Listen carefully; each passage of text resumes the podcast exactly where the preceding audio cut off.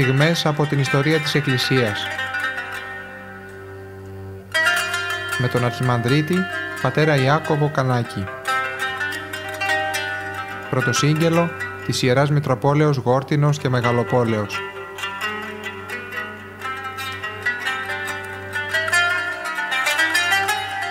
Την εκκλησιαστική ιστορία προσπαθούμε να μελετήσουμε και να μεταδώσουμε σε όλους σας και αυτό δεν είναι ένα εύκολο έργο διότι και η δικιά μας αναζήτηση γίνεται σε συγγράμματα, σημαντικά κείμενα τα οποία έχουν καταγράψει καθηγητές, άνθρωποι που ασχολούνται ενδελεχώς με τα ζητήματα.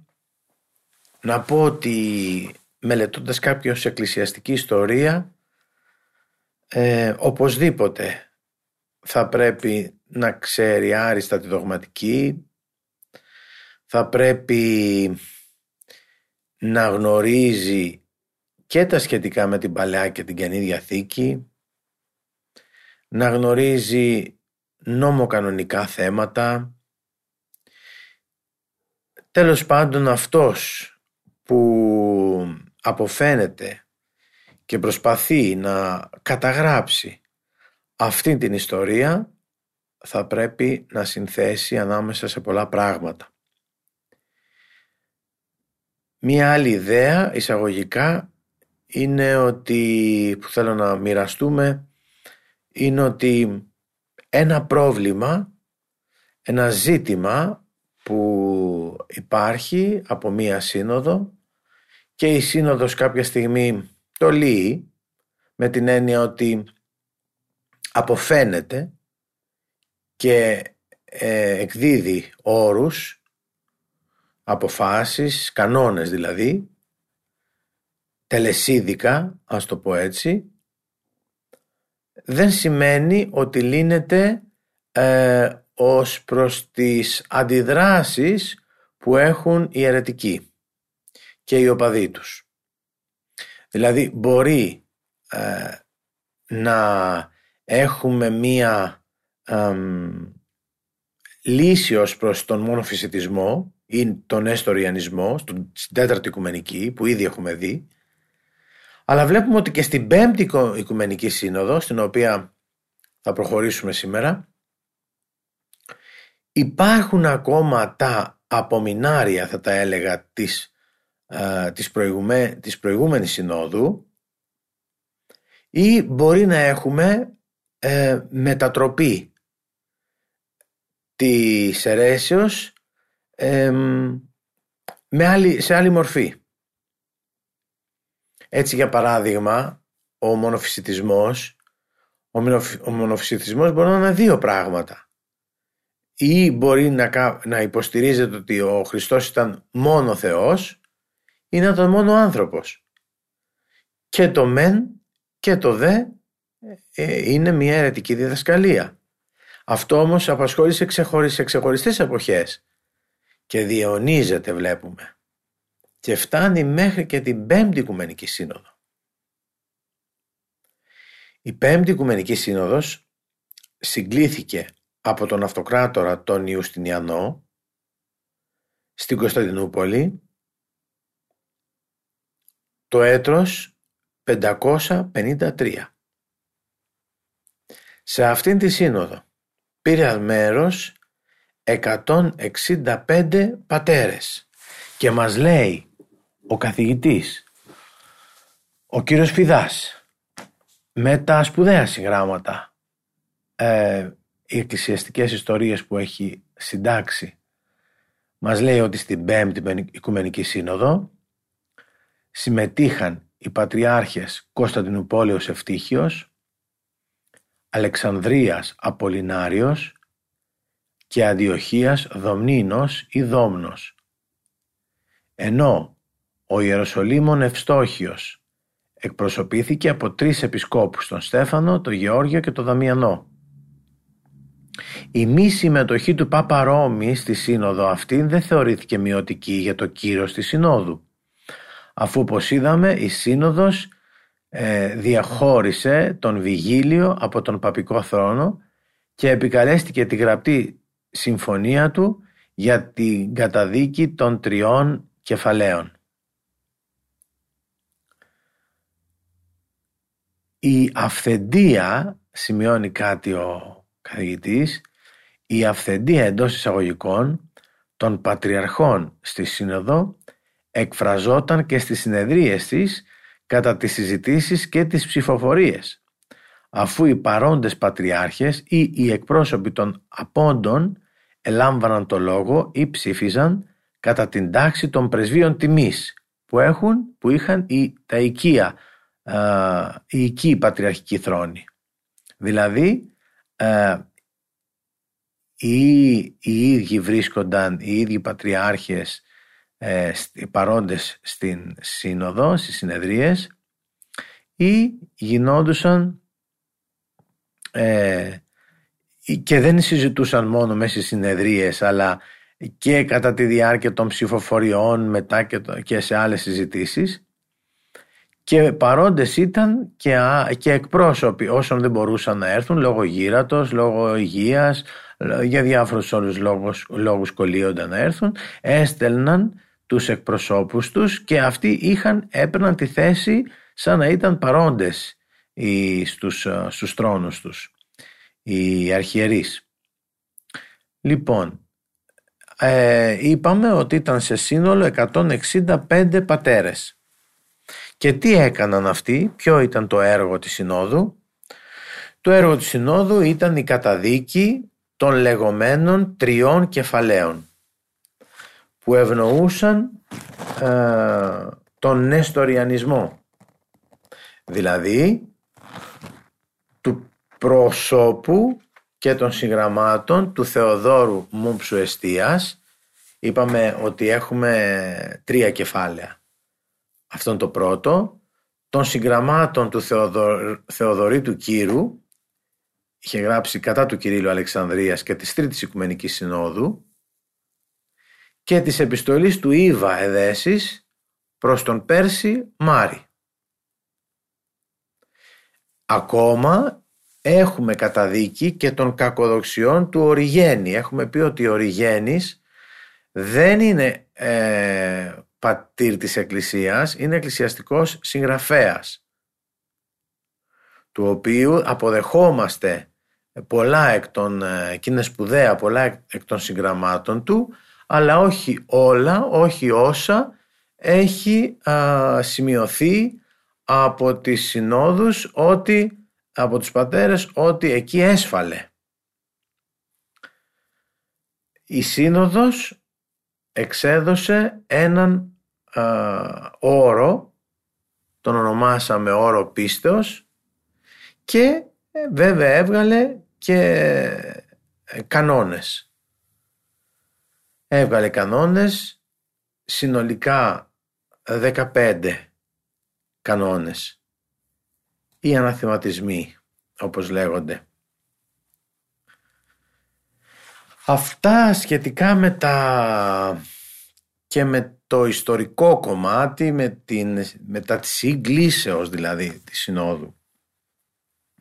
Το πιο, το πιο σοβαρό όμως είναι ε, να διαλευκάνουμε λίγο καλύτερα ε, το τι ακριβώς αποφάσισε η σύνοδος αυτή, να δούμε το θεολογικό της έργο και επίσης να δούμε αν τελικά αυτό που είπα εισαγωγικά υιοθετήθηκαν ε, και παγιώθηκαν οι, οι αλήθειες, ε, οι κανόνες δηλαδή από το σώμα της Εκκλησίας.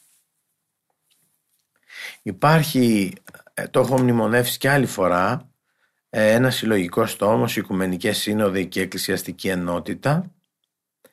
Είναι ένα συλλογικός τόμος που έχει επιμεληθεί η Μητρόπολη Δημητριάδος. Ε, και μέσα σε, σε αυτό το τόμο βρίσκουμε ε, άρθρα ε, εισηγήσεις είχαν γίνει, έγιναν άρθρα μετά για να εκδοθούν, ε, έγινε γραπτός λόγος εννοώ, ε, από τους καθηγητές του Πανεπιστημίου Και για την Πέμπτη Οικουμενική Σύνοδο μίλησε ο Μητροπολίτης, ο Σεβασμιώτος Μητροπολίτης Μεσσηνίας, κύριος Χρυσόστομος, ο οποίος είναι και ειδικός στα θέματα αυτά. Έτσι λοιπόν θα δούμε μέσα από τα, τα όσα αναφέρει εκείνος, ε, όσα έχει αναφέρει στη, στην εισήγησή του, το θεολογικό έργο της Πέμπτης Οικουμενικής Συνόδου και στο τέλος θα δούμε κατά πόσο είπαμε υιοθετήθηκε όλο αυτό από ένα άλλο σύγγραμμα που και αυτό το ακολουθούμε και το συμβουλευόμαστε θέματα εκκλησιαστικής ιστορίας των Βασιλείου Κουκουσά και Διονυσίου Βαλαή. Το θεολογικό έργο της Πέμπτης Οικουμενικής Συνόδου. Το έργο ήταν η ανέρεση των επιφυλάξεων των μονοφυσιτιζόντων και μονοφυσιτών της Αιγύπτου και της Συρίας κατά τη Συνόδου της Χαλκιδόνας και της κατηγορίας ότι αυτή η Σύνοδος επικύρωσε ένα και καλυμμένο νεστοριανισμό. Συγκεκριμένα, διευκρινίζει και αναλύει τη διδασκαλία της Τετάρτης Οικουμενικής Συνόδου περί των δύο φύσεων του Χριστού και μετά τη σάρκωση. Η Σύνοδος, με ως εκθέτη, είχε επιδιώξει να παρουσιάσει τη σχετική διδασκαλία της Τετάρτης Οικουμενικής Συνόδου ως εναρμονιζομένη προς την διδασκαλία του Αγίου Κυρίλου. Η Τέταρτη Οικουμενική Σύνοδος, όπως αναφέραμε, απέριψε την Κυρίλια και όχι μόνο φράση, τι έλεγε ο Κύριλλος, εκ δύο φύσεων έλεγε. Ε, μιλάμε για τη Θεία και την ανθρώπινη φύση του Χριστού. Και αποδέχτηκε αυτή του Ρώμης Λέοντα, τι έλεγε εκείνος, εν δύο φύσεσιν. Η Πέμπτη Οικουμενική Σύνοδος χρησιμοποίησε και τις δύο διατυπώσεις. Εξ ον και εξ αμφίν. Εκ δύο φύσεων και εν ες. Εν δύο φύσεσιν. Έτσι, το πέμπτο ανάθεμα ε, αναφέρεται στις κυρίλιες εκφράσεις εκ δύο φύσεων και μία φύση σαρκωμένη. Το ένα το ανάθεμα καταδικάζει τους συγχέοντες τη μία προσκύνηση ε, του Χριστού μετά τη σαρκός αυτού. Το δέκατο καταδικάζει όλους όσοι δεν ομολογούν το Χριστό τον ένα της Αγίας Τριάδος.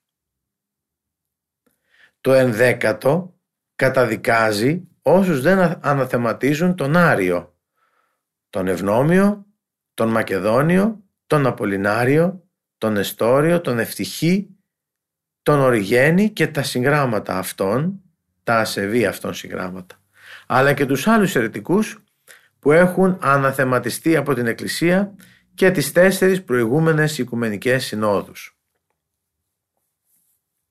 Να πούμε ε, συμπερασματικά όσα ο Σεβασμιώτος Μητροπολίτης ε, έχει συνοψίσει στο τέλος σε αυτό το θεολογικό έργο της Συνόδου, της Πέμπτης Οικουμενικής Συνόδου. Συμπερασματικά λοιπόν λέει θα μπορούσαμε να αναφέρουμε τα παρακάτω και τα απαριθμεί. Η Σύνοδος ήταν μια ενωτική Σύνοδος. Εντάσσεται στην επίμονη προσπάθεια του Ιωστινιανού να επιτύχει την εκκλησιαστική ενότητα των υπηκόων του, αυτό θέλαν πάντοτε, οι αυτοκράτορες, ασφαλώς και κάποιοι από αυτούς ήταν ενσυνείδητα χριστιανοί, αλλά δεν πάβουν να είναι και πολιτικοί ηγέτες, που σημαίνει ότι θέλουν ένα κράτος στο οποίο να υπάρχει ειρήνη. Και ένα κράτος έχει ειρήνη κατά βάση και είναι πολύ σημαντικός παράγοντας όταν, όλοι, όταν δεν έχουμε και θρησκευτικές ε, ε, συγκρούσεις. Για αυτή λοιπόν την ενότητα ε, έκανε, ε, προσπάθησε την οποία θεωρούσε απαραίτητη προϋπόθεση το λέει παρακάτω για τη διασφάλιση της ειρήνης των λαών της αυτοκρατορίας του. Είπαμε ο πολιτικός ηγέτης θέλει, δεν θέλει εντάσεις, δεν θέλει εξεγέρσεις. Δεύτερον, αυτός ήταν ο λόγος για τον οποίο η Σύνοδος δεν αναθεμάτισε το Διόσκορο, αλλά ούτε και το Σεβίρο Αντιοχίας. Το κέριο χαρακτηριστικό γνώρισμά της ήταν ο έντονος αντινεστοριανισμός. Είδατε ότι το είπαμε, ναι μεν με την τέταρτη Οικουμενική Σύνοδο έχουμε απάντηση στον Νεστόριο και στην, ε, και στην τοποθέτησή του, όμως συνεχίζεται και χρειάζεται και είναι ανάγκη και εδώ πάλι σε, σε καινούργια σύνοδο και πάλι να πούμε το ίδιο και να επαναλάβουμε την ίδια αλήθεια. Μιλάμε για την Πέμπτη Οικουμενική Σύνοδο. Μέλημά της ήταν να απαλλάξει την Τέταρτη Οικουμενική Σύνοδο από κάθε τι για το οποίο οι αντιχαλκιδόνοι την κατηγορούσαν ως συγκλίνουσα προς τον νεστοριανισμό. Πέμπτον, επειδή η σύνδεση του δόγματος της Χαλκιδόνας με την Κυρίλια Θεολογία υπήρξε χαλαρή, η Πέμπτη Οικουμενική Σύνοδος προσπάθησε να διασαφηνίσει τα επίμαχα σημεία του όρου της Χαλκιδόνας, στηριζόμενη σε απόψεις και διδασκαλίας του Αγίου Κυρίλου Αλεξανδρίας. Έκτον, η Πέμπτη Οικουμενική Σύνοδος πέτυχε να μην χαθεί η ενότητα Ρώμης Κωνσταντινούπολεως, η ρήξη της οποίας είχε ξεκινήσει αρκετά πριν με το λεγόμενο ακακιανό σχίσμα 484-512. Έβδομο σημείο. Η Σύνοδος πέτυχε τη διόρθωση σε εισαγωγικά, πάλι σε εισαγωγικά τράνωση και ερμηνεία του όρου της Τετάρτης Οικουμενικής Συνόδου. Γεγονός σημαντικό στην έκφραση του χριστολογικού δόγματος εκ δύο φύσεων ή εν δύο φύσεσιν, συνδυάζουσα και την, την Αλεξανδρινή και την Αντιαχιανή παράδοση. Η Σύνοδος όμως κανένα θετικό αποτέλεσμα δεν είχε ως προς την αποδοχή της Τετάρτης Οικουμενικής Συνόδου από τους Αντιχαλκιδονίους της Αιγύπτου και της Συρίας. Γι' αυτό και ο ίδιος ο, ο Ιουστινιανός θα την ακύρωνε με το ετοιμαζόμενο διάταγμά του υπέρ του αυθαρτοδοκιτισμού, το οποίο όμως δεν δημοσίευε γιατί τον πρόλαβε, δεν δημοσίευσε γιατί τον πρόλαβε ο θάνατος το 565. Βλέπετε λοιπόν ότι όλα αυτά που σήμερα εμείς τα έχουμε δεδομένα διατυπωμένα μέσα στα άρθρα της πίστεως, στο σύμβολο της πίστεως ε, ξεκαθαρίζουν πράγματα. Σήμερα είναι σαφή όλα αυτά.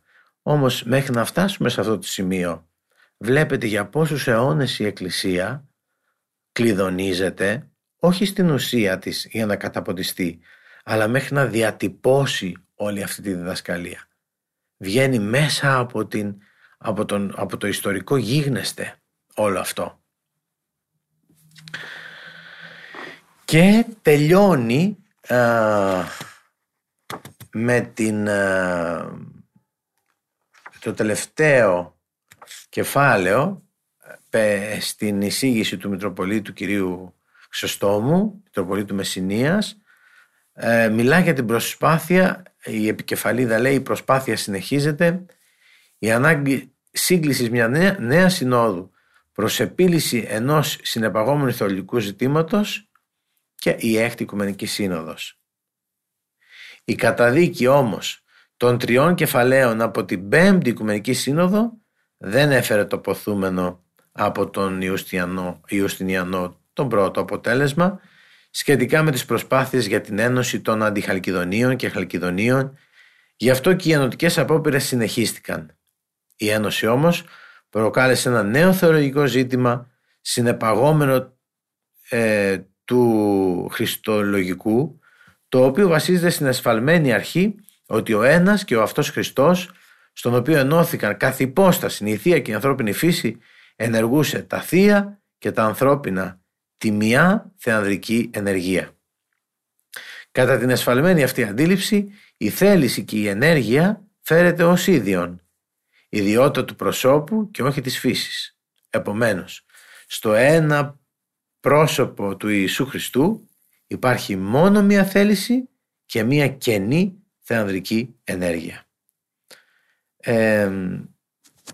Φυσικά στην, ε, το, το ζήτημα ε, θα αναγκάσει και πάλι την Εκκλησία να συγκαλέσει σύνοδο. Η έκτη που θα δούμε ε, αναλυτικά την επόμενη φορά ε, αυτή που συγκλήθηκε από τον Κωνσταντίνο τον τέταρτο τον Πογονάτο ε, η Εντρούλο τη λέμε σύνοδος αυτή το 681 θα πω όμως προτού μπούμε στο πλαίσιο αυτό της έκτης Οικουμενικής Συνόδου που είναι και αυτή πάρα πολύ σημαντική σύνοδος να δούμε λίγο την αποτυχία από τη μεριά του αυτοκράτορα να οδηγήσει σε μια ειρήνευση και σε μια λύση θεολογική η οποία θα ήταν και μια λύση θα έφερε και μια λύση κοινωνική στο θέμα από το σύγγραμμα των κυρίου Κουκουσά και Βαλαή θα δούμε πώς οι ίδιοι καταγράφουν το αποτέλεσμα σχετικά με την ε, σύνοδο αυτήν. Κατά τη διάρκεια των ε, διαφόρων συνεδριών της Συνόδου αναγνώστηκαν αποσπάσματα από τα κείμενα των τριών κεφαλαίων για να αποδειχθεί το αιρετικό τους περιεχόμενο.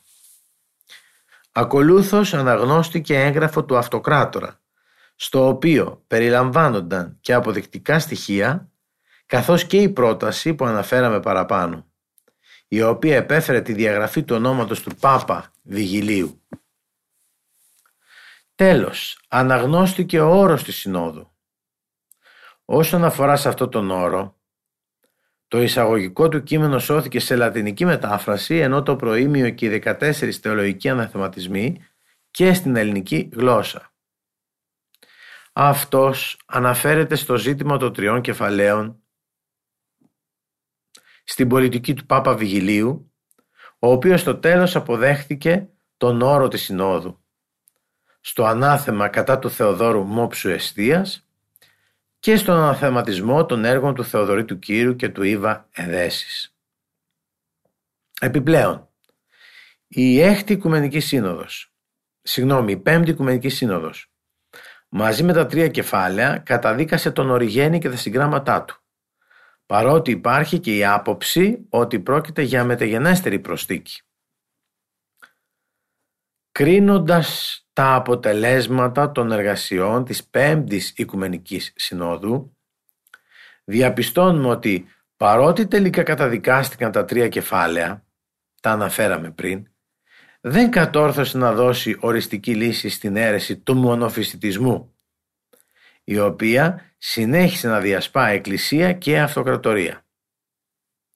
Μετά το πέρας των εργασιών της, η Σύνοδος ενημέρωσε με αναφορά τον, ενημέρωσε με αναφορά τον Ιουστινιανό για τις αποφάσεις. Σχεδόν πάντοτε γινόταν αυτό, τελειώνοντας οι σύνοδοι έφτιαγναν ε, σε κείμενο συνολικά τις αποφάσεις και ε, έδιναν ε, στον αυτοκράτορα, στον εκάστοτε αυτοκράτορα. Η απουσία του Πάπα Βιγιλίου από τη Σύνοδο απετέλεσε ε, ένα πρόβλημα αλλά τελικά οι εργασίες όπως είπαμε συνεχίστηκαν χωρίς την παρουσία του. Η Σύνοδος διέκοψε την κοινωνία μαζί του και ο αυτοκράτορας τον εξόρισε. Η ενότητα επανήλθε το 554 πάντοτε μετά Χριστόν όταν ο Πάπας καταδίκασε τον Δεκέμβριο του προηγούμενου έτους με επιστολή του προς τον Πατριάρχη Κωνσταντινούπολο στον Ευτύχιο τα τρία κεφάλαια και απελευθερώθηκε. Είπαμε ότι αυτά ήταν, αυτό ήταν το αποτέλεσμα της Συνόδου, τα τρία κεφάλαια. Αυτό το οποίο μπορεί να διαπιστώσει κανείς είναι ότι ο Ιουστινιανός παρά την πρόθεσή του να υπάρχει στην αυτοκρατορία μία ενιαία εκκλησία δεν κατόρθωσε να πετύχει τη συμφιλίωση. Σημαντικό ρόλο στην αποτυχία της εκκλησιαστικής του πολιτικής διαδραμάτισε η στάση της συζύγου του, της αυτοκράτηρας Θεοδόρας, η οποία κρυφά υποστήριζε τους μονοφυσίτες. Είναι χαρακτηριστικό το παρακάτω απόσπασμα του Ευαγρίου του σχολαστικού στο έργο του Εκκλησιαστική Ιστορία καθώς αποτυπώνει με σαφήνεια τη διάσταση μεταξύ του Ιουστινιανού και Θεοδόρας στο ζήτημα του μονοφυσιτισμού και το οποίο μεταξύ άλλων αναφέρει ε, είναι μέσα εισαγωγικά Ιουστινιανός μεν τους στην Χαλκιδονέων σύνοδων αποδεχομένου σιγάπα Θεοδόρα δε τους εναντίους έστεργε. Φαίνεται εδώ πέρα ο διχασμός των γνωμών μεταξύ ε, του αυτοκράτορα και της Θεοδόρας και της αυτοκράτηρας. Η στήριξη της αυτοκράτηρας έδωσε δύναμη και πολιτική στήριξη στους μονοφυσίτες με αποτέλεσμα εκείνοι να αναθαρίσουν και έτσι να αναγκάσουν και πάλι να αντιδράσουν οι Ορθόδοξοι. Όταν ο Ιουστινιανός διαπίστωσε το αδιέξοδο της εκκλησιαστικής πολιτικής του, άλλαξε πορεία. Και ακούστε τώρα πώς μπορεί να αλλάξει ε, ολόκληρη η ρότα, η κατεύθυνση μιας αυτοκρατορίας. Όταν ο Ιουστινιανός διαπίστωσε το αδιέξοδο της εκκλησιαστικής πολιτικής του, άλλαξε πορεία και προς το τέλος του βίου του στράφηκε προς τους μονοφυσίτες και μάλιστα στους ακραίους μονοφυσίτες, τους αυθαρτοδοκίτες. Με τη στάση του αυτή ο Ιουστινιανός συντάχθηκε με τους αιρετικούς, τους ακραίους μονοφυσίτες όπως είπαμε και απέρριψε τις αποφάσεις της Πέμπτης Οικουμενικής Συνόδου που ο ίδιος συγκάλεσε. Για το λόγο αυτό το 563 μετά Χριστόν εξέδωσε σχετικό διάταγμα σύμφωνα με το οποίο το καλού, μέσα σε εισαγωγικά, το καλούμενον προς Ρωμαίων ήδικτον γράφει ενώ άφθαρτον το σώμα του Κυρίου και εκλικέ και των φυσικών και αδιαβλήτων παθών ανεπίδεκτων ε, στο έργο του Ευάγριου Σχολαστικού Εκκλησιαστική Ιστορία. Όπως ήταν αναμενόμενο, το διάταγμα αυτό προκάλεσε την έντονη αντίδραση της Εκκλησίας. Πλέον η Εκκλησία ε, βρίσκεται απέναντι από τον πρώτο πολίτη της αυτοκρατορίας. Προκάλεσε λοιπόν την έντονη, αντίδραση της Εκκλησίας και του προτεργάτη και προέδρου της ε, Πέμπτης Οικουμενικής Συνόδου και Πατριάρχος Αντιπόλους Ευτυχίου με αποτέλεσμα ο τελευταίος να καθαιρεθεί και να εξοριστεί από τον Ιουστινιανό. Τελικά ο θάνατος του Ιουστινιανού, δύο έτη αργότερα, το 565, ηρέμησε προσωρινά την Εκκλησία. Καταλαβαίνετε μέσα από όλα αυτά το πώς τι κύματα ε, έχει περάσει η Εκκλησία και τι φουρτούνες ε, και είναι αυτός ο θεανθρώπινος οργανισμός ο οποίος αντέχει και ακριβώς αντέχει επειδή στο τιμόνι είναι ο ίδιος ο Χριστός. Ο ίδιος ο Χριστός είναι στο τιμόνι, γι' αυτό η Εκκλησία μας δεν θα, δεν θα καταποντιστεί ποτέ. Αρκεί εμείς να προσέχουμε να είμαστε μέσα σε αυτό το πλοίο, ναύς λέγεται η Εκκλησία, να είμαστε μέσα σε αυτή τη βάρκα η οποία έχει ξεκινήσει το ταξίδι της από την ημέρα της Πεντηκοστής και πιο πριν, ίσως και από κτήσεως κόσμου που λέμε, και θα καταλήξει στη Βασιλεία των Ουρανών. Αυτό είναι το πολύ σημαντικό που θα πρέπει να έχουμε υπόψη μας. Η Εκκλησία δεν είναι ένας ανθρώπινος οργανισμός. Αν ήταν ανθρώπινος, μόνο ανθρώπινος, θα είχε καταστραφεί, δεν θα υπήρχε 2021 χρόνια.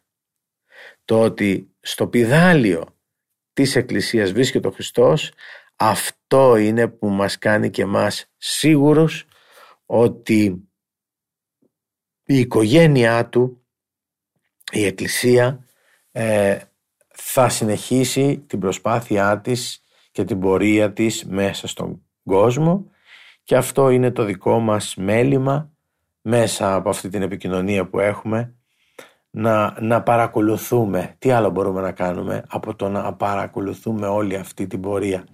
Ουσιαστικά μια πορεία του Αγίου Πνεύματος η οποία κατευθύνει και την εκκλησιαστική ιστορία αλλά και την ιστορία γενικότερα.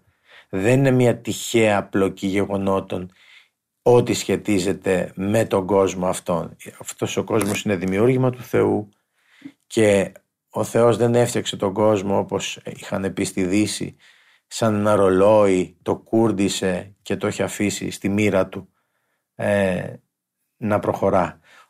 Είναι, είναι η πρόνοιά του, είναι κοντά μας και όσο ο άνθρωπος καθαρίζει τον εαυτό του από τα ψυχοφθόρα πάθη αρχίζει αυτό και το βλέπει. Βλέπει ότι υπάρχει ένα θεανθρώπινο στοιχείο σε όλη αυτή την κατάσταση. Ε, σας ευχαριστούμε που ήσασταν μαζί μας και σήμερα. Μακάρι να προχωρήσουμε με τη χάρη του Θεού και να ολοκληρώσουμε αυτό το, αυτό το έργο που είναι η, η, η πορεία αυτή η καταγραφή της πορείας αυτής της ιστορίας μέσα στον κόσμο.